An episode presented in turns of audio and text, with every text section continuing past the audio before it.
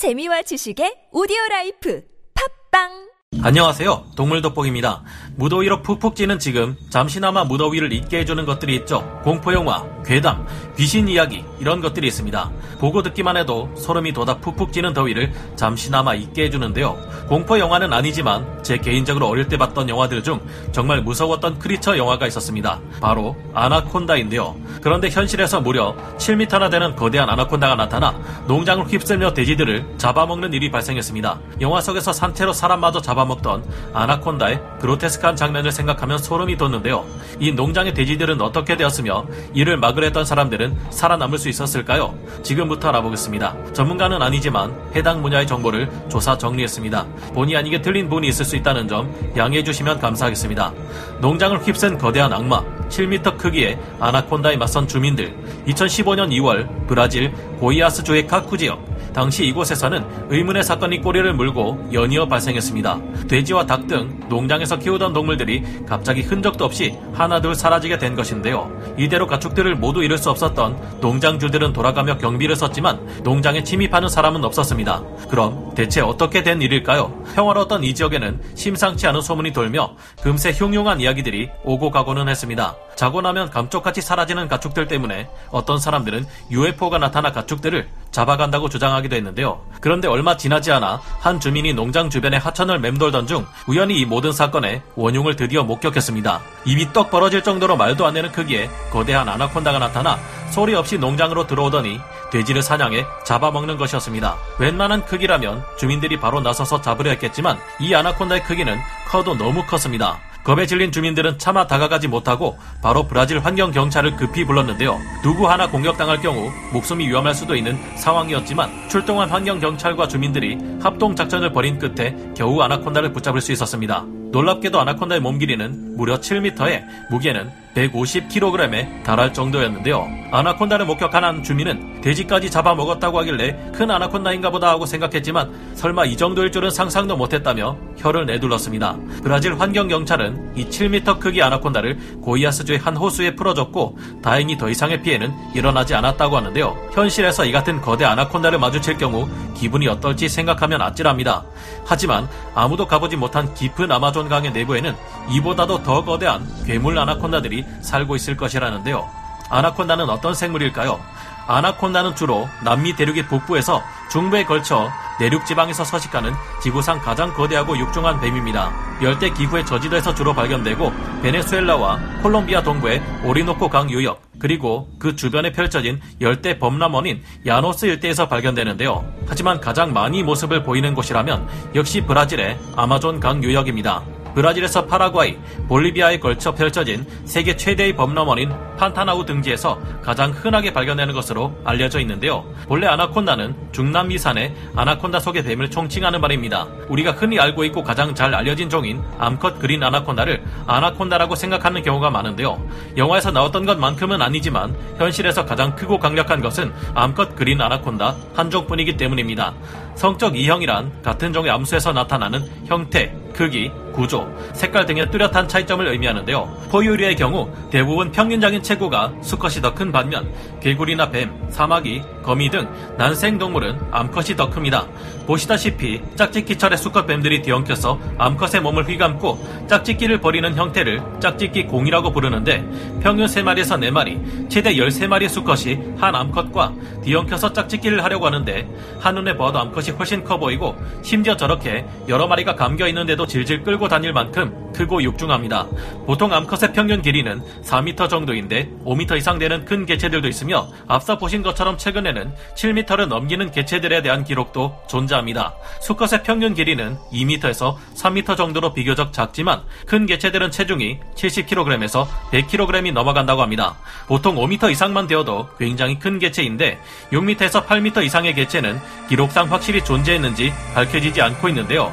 기네스북에 따르면 아나콘다는 전 세계에서 크기에 대한 과장이 가장 심한 동물 중 하나라고 합니다. 사냥꾼들이 떠벌리는 무용담부터 과거에는 생물학자들마저 자랑하고 싶은 마음에 자신이 사냥하거나 발견한 뱀의 크기를 부풀리는 경우가 흔했기 때문이었는데요. 하지만 그렇다고 6m 이상의 개체가 없다고 말할 수는 없습니다. 아마존 우림, 즉 아마존의 깊숙한 곳에 서식하는 아나콘다 개체들에 대한 정보는 거의 알려져 있지 않기 때문이죠. 이런 지역은 위험하고 탐사가 어려운 데다 그린 아나콘다만 포착하기가 어렵다고 합니다. 보통 학자들은 5m 이상의 아나콘다만 되어도 큰 개체로 여기고 있지만 아마존 깊은 곳에 괴물 같은 크기 아나콘다가 살 수도 있다는 가능성을 부정하지는 않는 편입니다. 아나콘다는 주로 물에서 생활하며 변온동물의 특성상 해가 떠있을 땐 물속에서 지내기보단 지상에 올라와 유목 위에 따리를 틀고 일광욕을 즐기기도 합니다. 영화에서 보면 육지에 올라온 아나콘다도 엄청 빠르게 움직이지만 실제로 육지로 올라온 아나콘다는 그 육중한 체구 탓에 보는 사람이 답답할 만큼 행동이 굼뜨다고 합니다.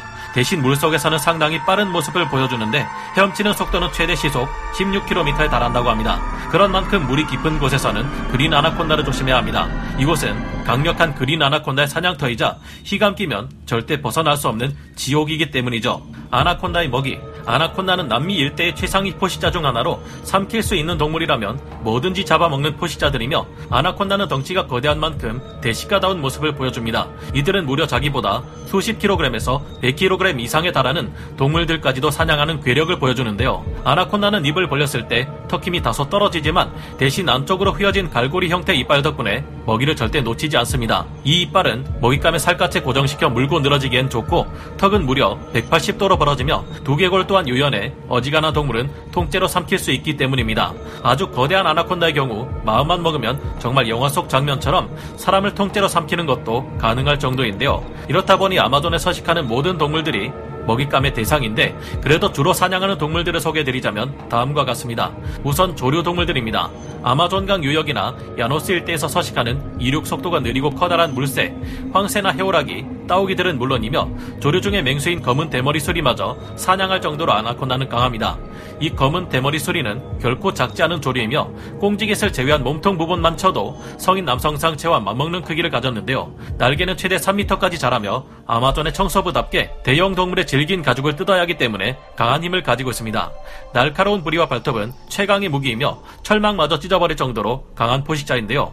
하지만 전문적인 새 사냥꾼 아나콘다에게 이들은 저항조차 하지 못하고 잡아먹힙니다. 아나콘다는 이외에도 딱딱한 등껍질을 가진 연목 거북부터 날카로운 발톱을 가진 나무늘보 그리고 아마존 일대의 또 다른 최상위 포식자인 검정카이만 악어조차 사냥해서 먹기도 합니다. 검정카이만 악어는 아나콘다와 같이 최상위 포식자족에 속한 편이며 남미에 서식하는 대형 악어로서 한때는 프루스사우루스 등 멸종한 악어들과 공존했던 대형 악어입니다. 3.5m에서 4m 정도의 평균적인 성체가 300kg가량 나가는 엘리게이터과에 속하는 현존하는 가장 거대한 악어입니다. 검정카이만 악어는 이렇게 크고 강력한 포식자들인 만큼 남아메리카에 서식하는 중대형 동물은 다 먹이로 삼을 수 있다고 보아도 무방할 정도인데요. 이렇다 보니 서로 먹고 먹히는 천적과 같은 모습이 나옵니다. 그린 아나콘다는 덜 자란 검정카이만 악어를 잡아먹고 검정카이만 역시 어중간한 크기의 작은 아나콘다를 사냥합니다. 아나콘다는 동족 포식을 행하는 대표적인 종이라 다른 종의 뱀들도 곧잘 잡아먹고 아나콘다 못지않게 큰 대형 뱀들도 잡아먹는 최강의 포식자입니다. 아나콘다의 종류. 아나콘다는 크게 4종류로 나뉘어집니다. 그린 아나콘다, 옐로우 아나콘다, 볼리비아 아나콘다, 검은 점 아나콘다가 그것인데요. 가장 대표적인 그린 아나콘다가 우리가 흔히 아나콘다라고 알고 있는 종이며 아나콘다류 중에서 가장 큰 개체입니다. 그래서 다른 종의 아나콘다보다 가장 구별이 쉽고 다른 종들과는 달리 머리 중앙선에는 무늬가 없으며 눈 뒤쪽, 즉 눈 옆쪽에 보면 특유의 주황색 줄 같은 것이 있어 알아보기 쉬운 편입니다. 옐로우 아나콘다는 파충류를 전시 중인 동물원 같은 데서 가장 흔히 사육되는 종이며 덩치가 꽤 크지만 그린 아나콘다보다는 확연히 작은 편입니다. 평균 길이는 2m가 넘지만 최대 4m가 넘는 경우가 없어서 그린 아나콘다 다음으로 큰 아나콘다라고 보시면 됩니다. 이름에 걸맞게 다른 종에 비해 선명한 노란색을 띠고 있고 간혹 짙은 갈색이나 올리브색을 띠고 있지만 보통 노란색을 띠고 있는데요. 다른 종들에 비해 무늬가 많고 조밀한 편이며 특히 몸 옆부분에 불규칙한 형태의 반점이 빼곡하게 있으면 대체로 옐로우 아나콘다라고 보시면 됩니다. 볼리비아 아나콘다는 볼리비아 북부 지역에서 진짜 극히 드물게 발견되는 종인데 그린 아나콘다와 옐로우 아나콘다 사이에서 태어난 교잡종이라고 여겨졌습니다. 하지만 최근의 연구 결과 교잡종이 아닌 별개 종임이 밝혀졌습니다. 마지막으로 검은점 아나콘다는 아마존강 하구와 프랑스령 기아나에서만 발견되는 종으로 아나콘다과 중에서 가장 덩치가 작은 종입니다. 보통 검은점 아나콘다는 2m가 안되는 경우가 많고 최대로 큰게 3m에 불과하다고 합니다. 검은점 아나콘다는 옐로우 아나콘다랑 많이 닮아서 구별하기가 좀 힘든 편인데요. 좀 더 색이 칙칙하거나 어둡고 몸 옆부분에 검은색 반점이 있다고 합니다. 아나콘다에 대한 영상은 항상 많이 봐주셔서 이전에 다룬 적이 있더라도 새로운 소식이 있으면 알려드리고 싶은데요. 이전의 영상들에서는 종류에 따른 차이점이라든가 어떤 먹이들을 먹는지에 대한 언급이 부족했던 것 같아 다시 한번 다뤄봤습니다. 생각해보면 아나콘다, 피라냐 같은 무서운 동물들이야말로 제게에서 아마존에 관심을 갖게 해준 계기였던 것 같은데요. 이들은 제게에서 두려우면서도 이상하게 관심을 끄는 판도라의 상자 같은 녀석들인데 여러분에게도 이런 존재가 있는지 궁금해지네요. 오늘 동물 돋보기 여기서 마치고요. 다음 시간에 다시 돌아오겠습니다. 감사합니다. 영상을 재밌게 보셨다면 구독, 좋아요, 알림 설정 부탁드리겠습니다.